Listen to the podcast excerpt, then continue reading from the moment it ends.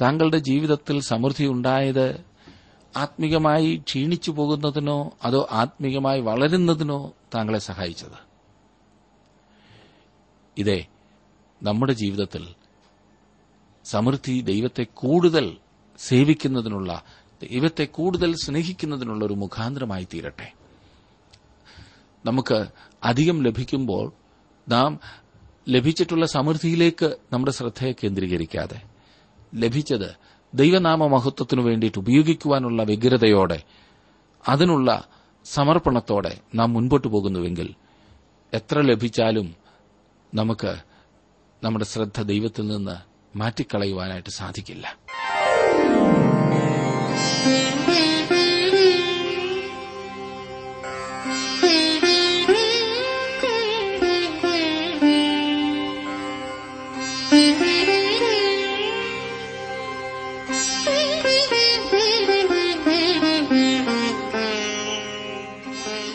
T W ആറിന്റെ വേദപഠന class ആരംഭിക്കുകയാണ്. ജീവ സന്ദേശം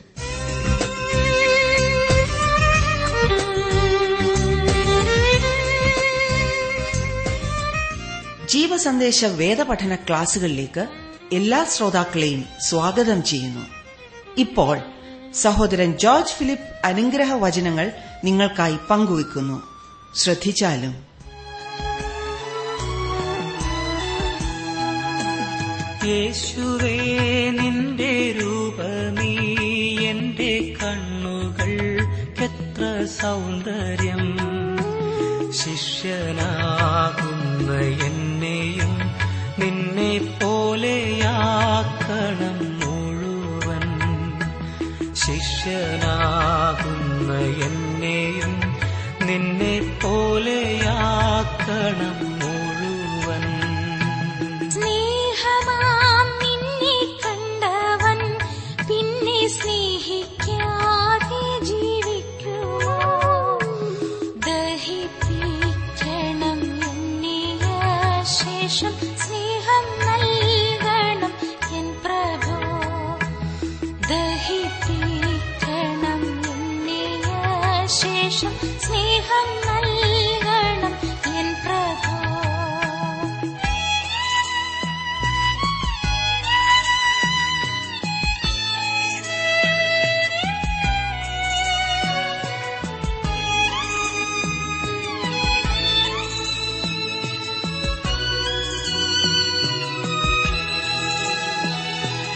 ദീനക്കാരെയും ഹീനന്മാരെയും ആശ്വസിപ്പിപ്പാൻ വന്നോനെ.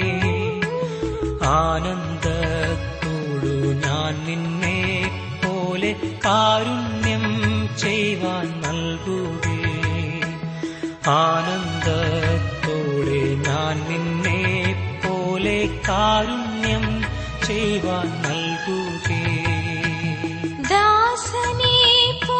सेवानम् चीतदेवक्ति गजादने वासम् च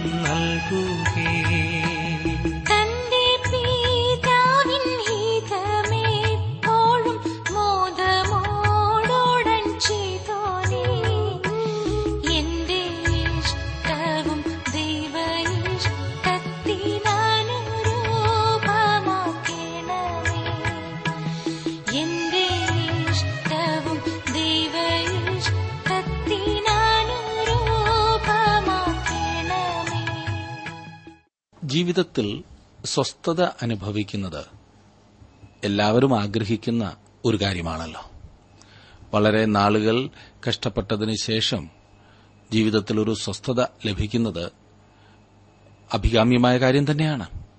എന്നാൽ അനേകർക്കും അങ്ങനെ ഒരു സ്വസ്ഥത ലഭിക്കാത്തതിന്റെ പ്രധാന കാരണം എന്താകുന്നു എന്ന് നാം ചിന്തിച്ചാൽ അത് തങ്ങളുടെ ജീവിതത്തിൽ ദൈവത്തിലുള്ള ആശ്രയം ഇല്ലാത്തതാകുന്നു എന്ന് കാണുവാൻ സാധിക്കും.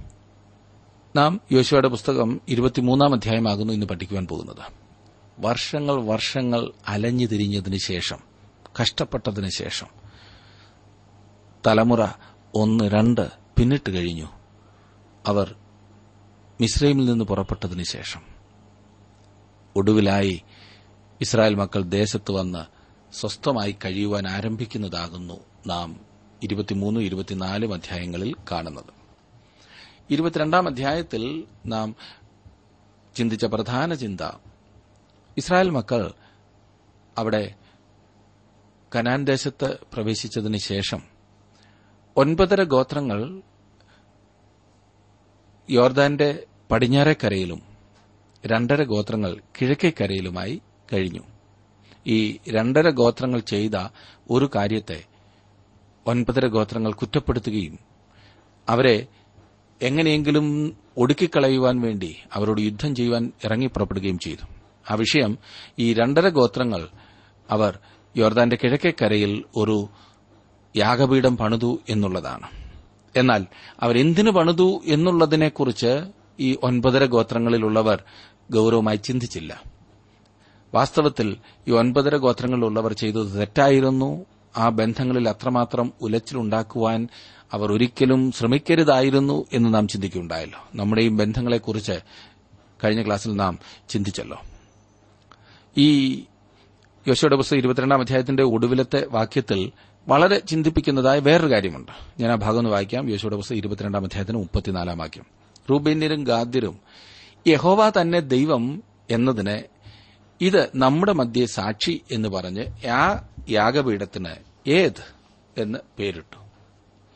ഈ യാഗപീഠം പണി കഴിപ്പിച്ചത് ഒരു നല്ല ആശയമായി പുറമേ തോന്നാവുന്നതാണ്. ഇതിന്റെ വേറൊരു വശമാണ് ഞാൻ ഇന്ന് പറയുവാൻ പോകുന്നത്. എന്നാൽ ഏത് എന്ന യാഗപീഠത്തെക്കുറിച്ച് നമുക്ക് അല്പം വിശദമായി ഒന്ന് ചിന്തിക്കാം. ദൈവം മോശയ്ക്ക് പറഞ്ഞുകൊടുത്തതായ ആ സമാഗമന കൂടാരത്തിൽ യാഗങ്ങൾ കഴിക്കുന്നതിനുള്ള താമ്ര യാഗപീഠമുണ്ടായിരുന്നു അതല്ലാതെ വേറൊന്നും ഉണ്ടായിക്കൂടായിരുന്നു. ആവർത്തന പുസ്തകം പന്ത്രണ്ടാം അധ്യായത്തിന്റെ ഇരുപത്തിയേഴാം വാക്യത്തിൽ നാം വായിക്കുന്നത് അവിടെ നിന്റെ ദൈവമായ യഹോവയുടെ യാഗപീഠത്തിന്മേൽ നിന്റെ ഹോമയാഗങ്ങൾ മാംസത്തോടും രക്തത്തോടും കൂടെ അർപ്പിക്കണം. നിന്റെ ഹനനയാഗങ്ങളുടെ രക്തം നിന്റെ ദൈവമായ യഹോവയുടെ യാഗപീഠത്തിന്മേൽ ഒഴിക്കണം. അതിന്റെ മാംസം നിനക്ക് തിന്നാം. മറ്റുള്ള യാഗപീഠങ്ങളൊക്കെയും നശിപ്പിച്ച് കളയുവാനാണ് ഇസ്രായേൽ ജനത്തോട് കൽപ്പിച്ചിരുന്നത്. നിങ്ങൾ അവരുടെ ബലിപീഠങ്ങളെ ഇടിച്ച് വിഗ്രഹങ്ങളെ തകർത്ത് അശേര പ്രതിഷ്ഠകളെ വെട്ടിക്കളയണമെന്ന് പുറപ്പാട് പുസ്തകം മുപ്പത്തിനാലാം അധ്യായത്തിന്റെ പതിമൂന്നാം വാക്യത്തിൽ നാം വായിക്കുന്നുണ്ട്. എന്നാൽ ആവർത്തന പുസ്തകം ഇരുപത്തിനാലാം അധ്യായത്തിന്റെ നാല് മുതൽ എട്ട് വരെയുള്ള വാക്യങ്ങളിൽ ഇതിന് വിപരീതമായി യോർദാൻ നദിയിൽ നിന്ന് പന്ത്രണ്ട് കല്ലുകൾ എടുത്ത് സ്മാരകമായി നാട്ടണമെന്ന് ഇസ്രായേൽ ജനത്തോട് കൽപ്പിച്ചിരിക്കുന്നതായി കാണുവാൻ കഴിയും. രണ്ടര ഗോത്രങ്ങൾ യോർദാന്റെ അക്കരയ്ക്ക് പോയില്ല. അതെ യോർദാൻ നദി വാസ്തവത്തിൽ അവരെ അവരുടെ സഹോദരങ്ങളിൽ നിന്ന് വേർപെടുത്തുന്നതായിരുന്നു. ഈ വിഭജനത്തെ ഉറപ്പാക്കുന്നതായിരുന്നു ഈ യാഗപീഠം. പിൽക്കാലത്ത് അവരുടെ വിഭജനത്തിനും ഇത് വഴിതെളിക്കുകയാണ് ചെയ്തത്. ഇപ്പോൾ ഇസ്രായേൽ മക്കൾ കിഴക്കെന്നും പടിഞ്ഞാറെന്നുമായിട്ടാണ് വിഭജിക്കപ്പെട്ടിരിക്കുന്നത്. ഇപ്പോൾ ഒൻപതര ഗോത്രങ്ങളും രണ്ടര ഗോത്രങ്ങളുമായിട്ടാണ് വിഭജിക്കപ്പെട്ടിരിക്കുന്നത്. എന്നാൽ പിന്നീട് അത് വടക്കെന്നും തെക്കെന്നുമുള്ള വിഭജനമായി തീരും. വടക്ക് പത്ത് ഗോത്രങ്ങളും തെക്ക് രണ്ട് ഗോത്രങ്ങളുമായിട്ട് അവർ വിഭജിക്കപ്പെടുന്നതത്രേ. ക്രിസ്തുവിന്റെ വീണ്ടെടുപ്പ് പ്രവർത്തനത്തിന്റെ നിഴലായ സമാഗമന കൂടാരത്തിലെ താമരയാഗപീഠം ഐക്യത്തിന്റെ സ്ഥലമായിരുന്നു.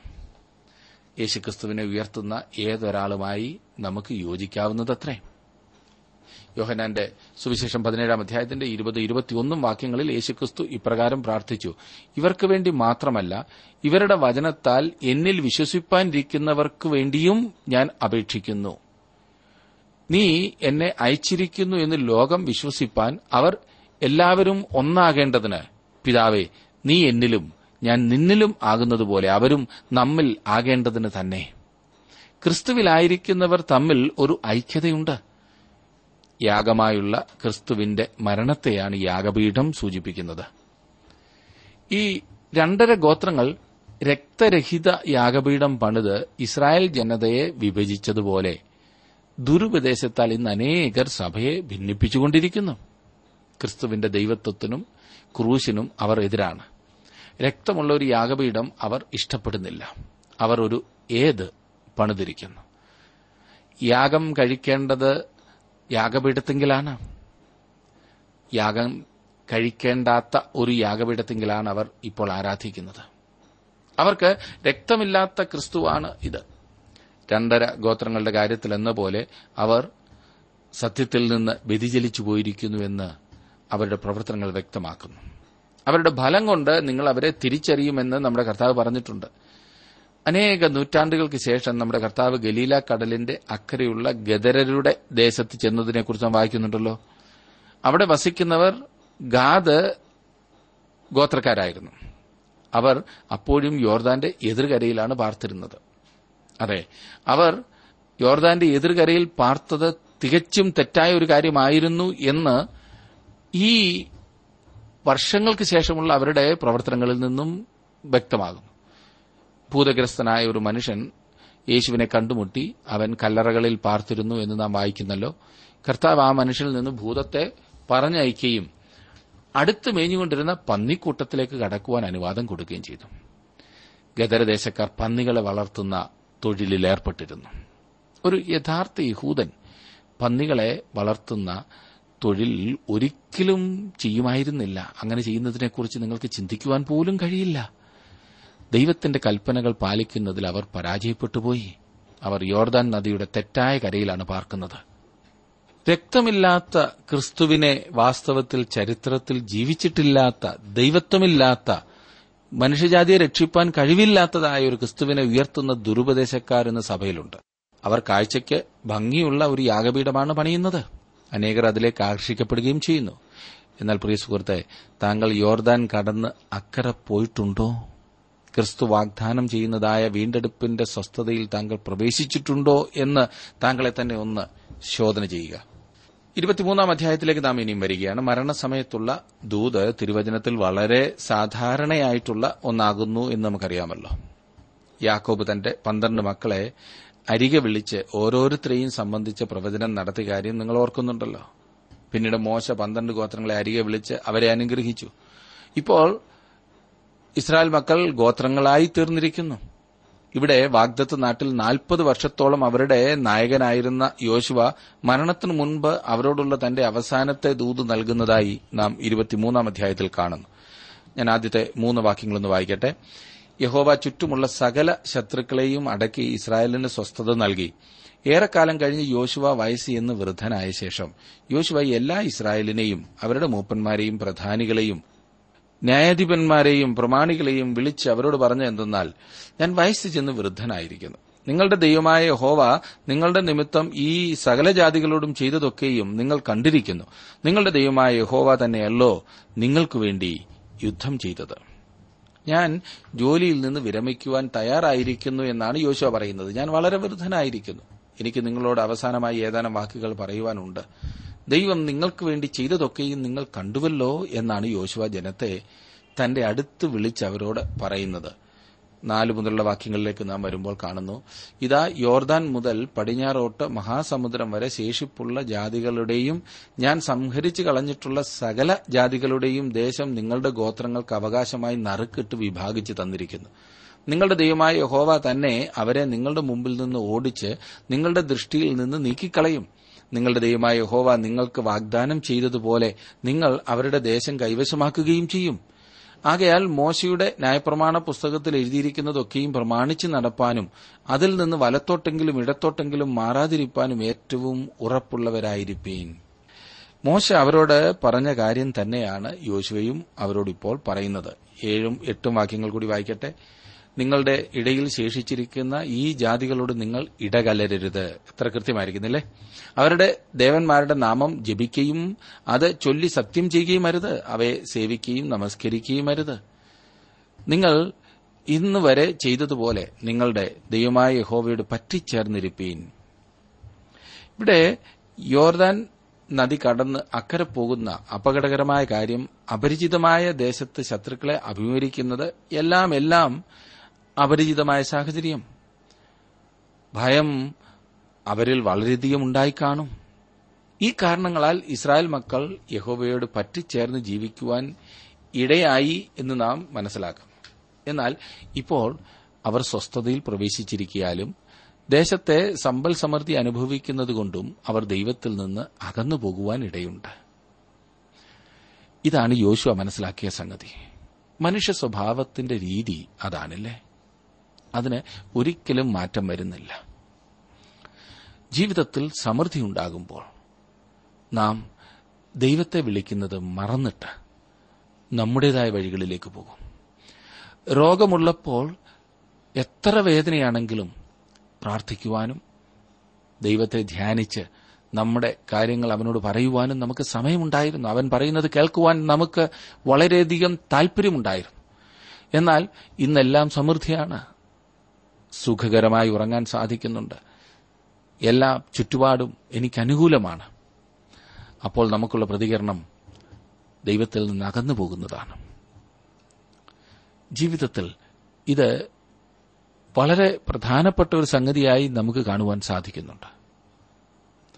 എന്നെ ശ്രദ്ധിക്കുന്ന പ്രിയ സഹോദര പ്രിയ സഹോദരി താങ്കളുടെ ജീവിതത്തിൽ സമൃദ്ധി ഉണ്ടായത് ആത്മീകമായി ക്ഷീണിച്ചു പോകുന്നതിനോ അതോ ആത്മീകമായി വളരുന്നതിനോ താങ്കളെ സഹായിച്ചത്? ഇതേ നമ്മുടെ ജീവിതത്തിൽ സമൃദ്ധി ദൈവത്തെ കൂടുതൽ സേവിക്കുന്നതിനുള്ള ദൈവത്തെ കൂടുതൽ സ്നേഹിക്കുന്നതിനുള്ള ഒരു മുഖാന്തരമായി തീരട്ടെ. നമുക്ക് അധികം ലഭിക്കുമ്പോൾ നാം ലഭിച്ചിട്ടുള്ള സമൃദ്ധിയിലേക്ക് നമ്മുടെ ശ്രദ്ധയെ കേന്ദ്രീകരിക്കാതെ ലഭിച്ചത് ദൈവനാമ മഹത്വത്തിനു വേണ്ടിയിട്ട് ഉപയോഗിക്കുവാനുള്ള വ്യഗ്രതയോടെ അതിനുള്ള സമർപ്പണത്തോടെ നാം മുൻപോട്ട് പോകുന്നുവെങ്കിൽ എത്ര ലഭിച്ചാലും നമുക്ക് നമ്മുടെ ശ്രദ്ധ ദൈവത്തിൽ നിന്ന് മാറ്റിക്കളയുവാനായിട്ട് സാധിക്കില്ല. ഏതൊരു ജനതയ്ക്കും കടന്നു പോകേണ്ടതായ ഏറ്റവും അപകടകരമായ കാലം അപകടത്തിന്റെയും കഷ്ടതയുടെയും സമയമല്ല പിന്നെയോ സമാധാനത്തിന്റെയും സമൃദ്ധിയുടെയും സമയമാണ്. നമ്മുടെ കേരളത്തിലെ സ്ഥിതി തന്നെ ഒന്ന് ചിന്തിച്ചു നോക്കിക്കേ. നാം ഇന്നും കേൾക്കുന്നതാണെങ്കിൽ തന്നെ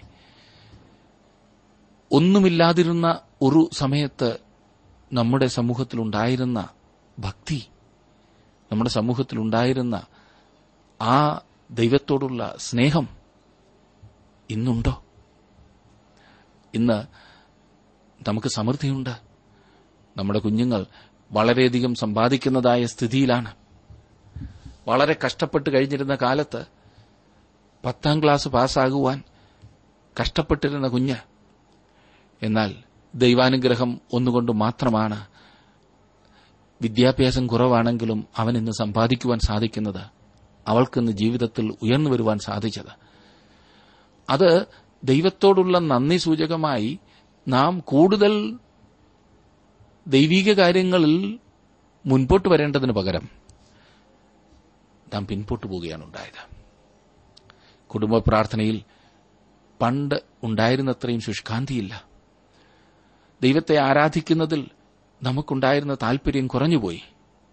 ഇന്ന് എല്ലാം ഒരു ചടങ്ങ് മാത്രം. ദൈവം അനുഗ്രഹിച്ചു ഇനിയും എന്താണ് വേണ്ടത് എന്ന ചിന്തയാണ് പലർക്കും. ഇതേ സാഹചര്യമാണ് ഇസ്രായേൽ മക്കളിലുള്ളത്. അതുകൊണ്ടത്ര യോശുവ ഇസ്രായേൽ ജനത്തിന് ഈ മുന്നറിയിപ്പ് നൽകിയിരിക്കുന്നത്. യോശുവ പറയുന്നു ദൈവം നിങ്ങൾക്ക് വേണ്ടി ഈ അത്ഭുതകരമായ കാര്യങ്ങൾ ചെയ്തിരിക്കുന്നു. ഇപ്പോൾ അവനോട് പറ്റിച്ചേർന്നിരിക്കുകയും അവനെ അനുസരിക്കുകയും ചെയ്യുക. അങ്ങനെ ചെയ്താൽ ദൈവം തുടർന്നും നിങ്ങളെ അനുഗ്രഹിക്കും. എന്നാൽ അവർ അവരുടെ ദൈവത്തെ വിട്ട് മാറിപ്പോയാൽ എന്ത് സംഭവിക്കും എന്നുള്ള മുന്നറിയിപ്പും യോശുവ നൽകുന്നുണ്ട്. പതിനൊന്ന് മുതൽ പതിമൂന്ന് വരെയുള്ള വാക്യങ്ങൾ ഞാനൊന്ന് വായിക്കട്ടെ. അതുകൊണ്ട് നിങ്ങളുടെ ദൈവമായ യഹോവയെ സ്നേഹിപ്പാൻ പൂർണ മനസ്സോടെ ഏറ്റവും ജാഗ്രതയായിരിപ്പീൻ.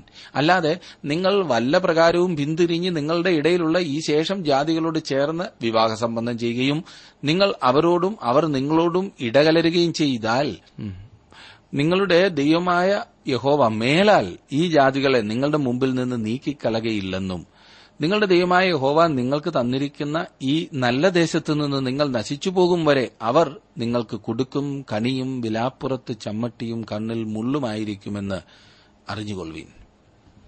എത്ര മനോഹരമായിട്ടാണ് ദൈവം തന്റെ വചനത്തിൽ തന്റെ ദാസന്മാരിലൂടെ മുന്നറിയിപ്പ് നൽകുന്നത്. പതിനാലാം ആക്കി നോക്കി ഇതാ ഞാൻ ഇന്ന് സകല ഭൂവാസികളുടെയും വഴിയായി പോകുന്നു.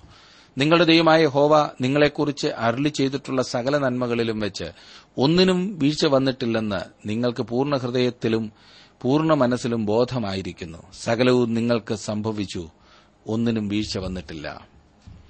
ദൈവത്തിന്റെ ശിക്ഷാവിധി അവരുടെ മേൽ വരും എന്ന് യോശുവ അവർക്ക് മുന്നറിയിപ്പ് നൽകുന്നു.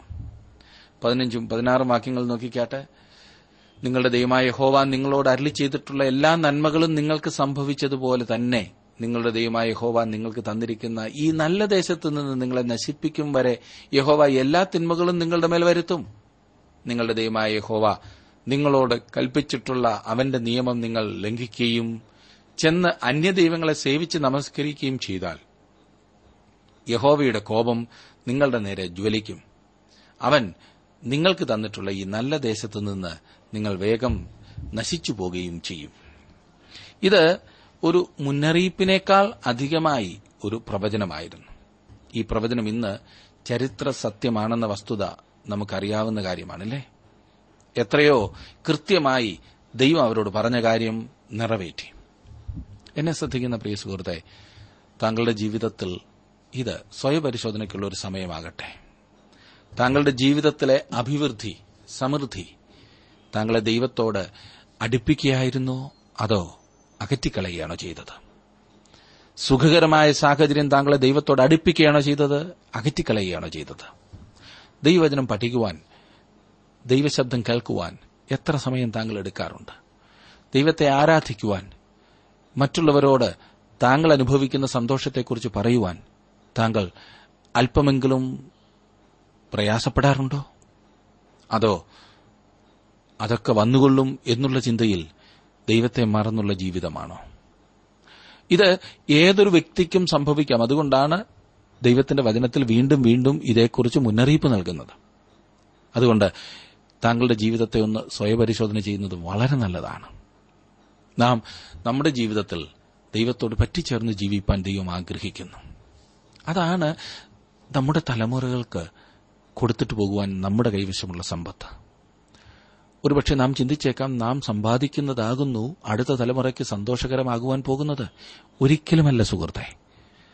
താങ്കളെക്കാൾ മിടുക്കരായി സമ്പാദിച്ചതൊക്കെയും കളഞ്ഞേച്ചു പോകുകയും അനുഭവിക്കേണ്ടവർ അനുഭവിക്കാതെ നഷ്ടപ്പെടുത്തുകയും ചെയ്ത ഒരു ചരിത്രമാണ് നമുക്ക് ലോകത്തിൽ കാണുവാൻ സാധിക്കുന്നത്.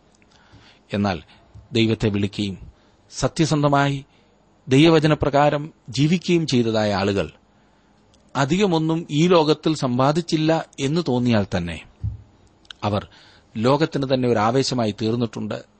തലമുറകൾക്ക് അവർ അനുഗ്രഹമായി തീർന്നിട്ടുണ്ട്.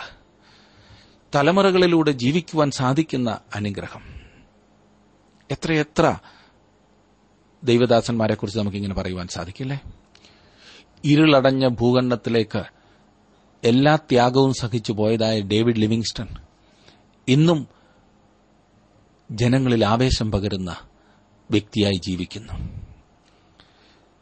എല്ലാ പ്രതിസന്ധികളെയും തരണം ചെയ്യുവാനുള്ള തയ്യാറോടെ ഭാരതത്തിലേക്ക് വന്ന വില്യം കേറി എന്തോ ഒരു ആവേശമായി ഇന്നും നിലകൊള്ളുന്നു. പണ്ഡിത രമാഭായ് എത്രയെത്ര ഉന്നതന്മാർ. അവരുടെ ഔന്നത്യം ഒരിക്കലും ഈ ലോകത്തിൽ അവർ നേടിയതായ സമൃദ്ധിയായിരുന്നില്ല പിന്നെയോ അവരുടെ ഔന്നത്യം അവരുടെ മഹിമ വാസ്തവത്തിൽ ദൈവത്തിനു വേണ്ടി അവർ നേടിയതാകുന്നു. നമ്മുടെ ജീവിതത്തിലും നമുക്ക് സമൃദ്ധി ഉണ്ടാകുമ്പോൾ അത് എപ്രകാരം ദൈവത്തിന്റെ നാമത്തിന്റെ മഹത്വത്തിനു വേണ്ടി ഉപയോഗിക്കുവാൻ സാധിക്കും എന്നുള്ള ചിന്തയാകുന്നു ഒന്നാമത് വരുന്നതെങ്കിൽ ജീവിതം അനുഗ്രഹിക്കപ്പെടും. മറ്റുള്ളവർക്ക് അത് പ്രയോജനകരമാകും. പ്രിയ സുഹൃത്തെ താങ്കളുടെ ജീവിതത്തെ അപ്രകാരം ദൈവകരങ്ങളിൽ സമർപ്പിച്ച് പ്രയോജനമുള്ളതാക്കി തീർക്കുവാൻ സാധിക്കുമോ?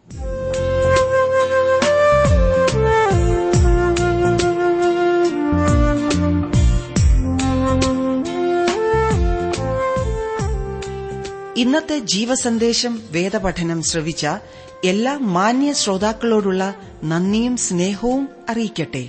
ദൈവവചനം കലർപ്പില്ലാതെ ക്രമമായി പഠിക്കുവാൻ ദൈവം നൽകി തന്നിട്ടുള്ള ഈ അവസരം ഉപയോഗപ്പെടുത്തുകയും സ്നേഹിതരെ അതിനായി ഉത്സാഹിപ്പിക്കുകയും ചെയ്യാം. ചോദ്യങ്ങളും അഭിപ്രായങ്ങളും പ്രാർത്ഥനാ വിഷയങ്ങളും ദയവായി ഞങ്ങളെ അറിയിച്ചാലും ഞങ്ങൾ നിങ്ങൾക്കു വേണ്ടി പ്രാർത്ഥിക്കുകയും ചെയ്യുന്നതാണ്. കൂടുതൽ വിവരങ്ങൾക്ക് ഞങ്ങളുമായി ബന്ധപ്പെടുക. ഞങ്ങളുടെ വിലാസം ജീവസന്ദേശം പോസ്റ്റ് ബോക്സ് നമ്പർ മൂന്ന് മഞ്ഞാടി പി ഒ തിരുവല്ല അഞ്ച് കേരളം. വിലാസം ഒരിക്കൽ കൂടി Jeevasandesham post box number three Manjadi P O Thiruvalla five Kerala. Phone zero four six nine two seven zero zero two eight four. Mobile nine four four seven seven six seven three seven eight email I D Malayalam T T B at radio eight eight two dot com web address W W W dot radio eight eight two dot com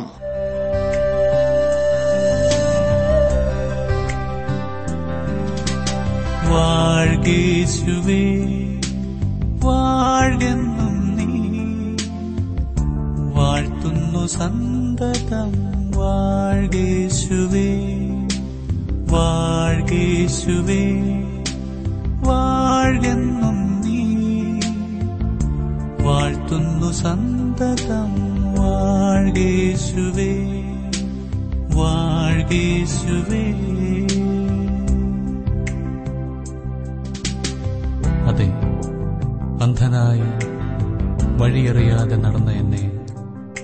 സത്യപ്രകാശത്തിലേക്ക് നടത്തിയ എന്റെ ദൈവമേ അങ്ങേ ഞാൻ ആരാധിക്കുന്നു.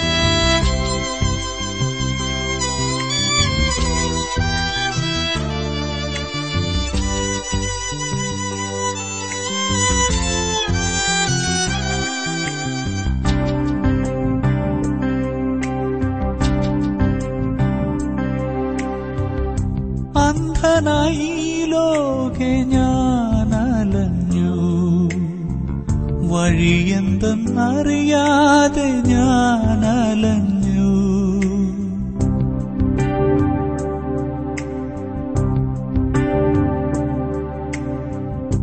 അന്ധനായി ലോകെ ഞാൻ അലഞ്ഞു വഴിയെന്തെന്നറിയാതെ ഞാൻ അലഞ്ഞു കാഴ്ചയേകിടും നിൻ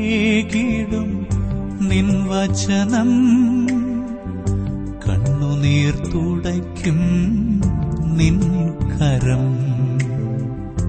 കാഴ്ചയേകിടും നിൻ വചനം കണ്ണുനീർ തുടയ്ക്കും നിൻ കരം. എന്നെ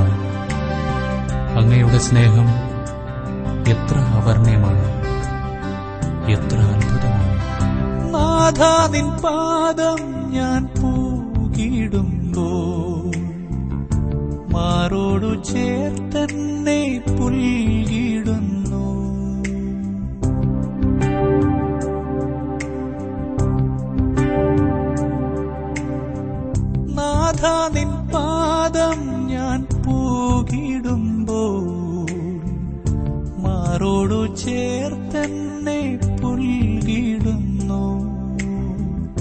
ഹായന്റെ ഭാഗ്യം അവർണ്യമേ. ഹാ തന്റെ ദയ എന്തോരത്ഭുതമേ. ഹായന്റെ ഭാഗ്യം അവർണ്യമേ. ഹാ തന്റെ ദയ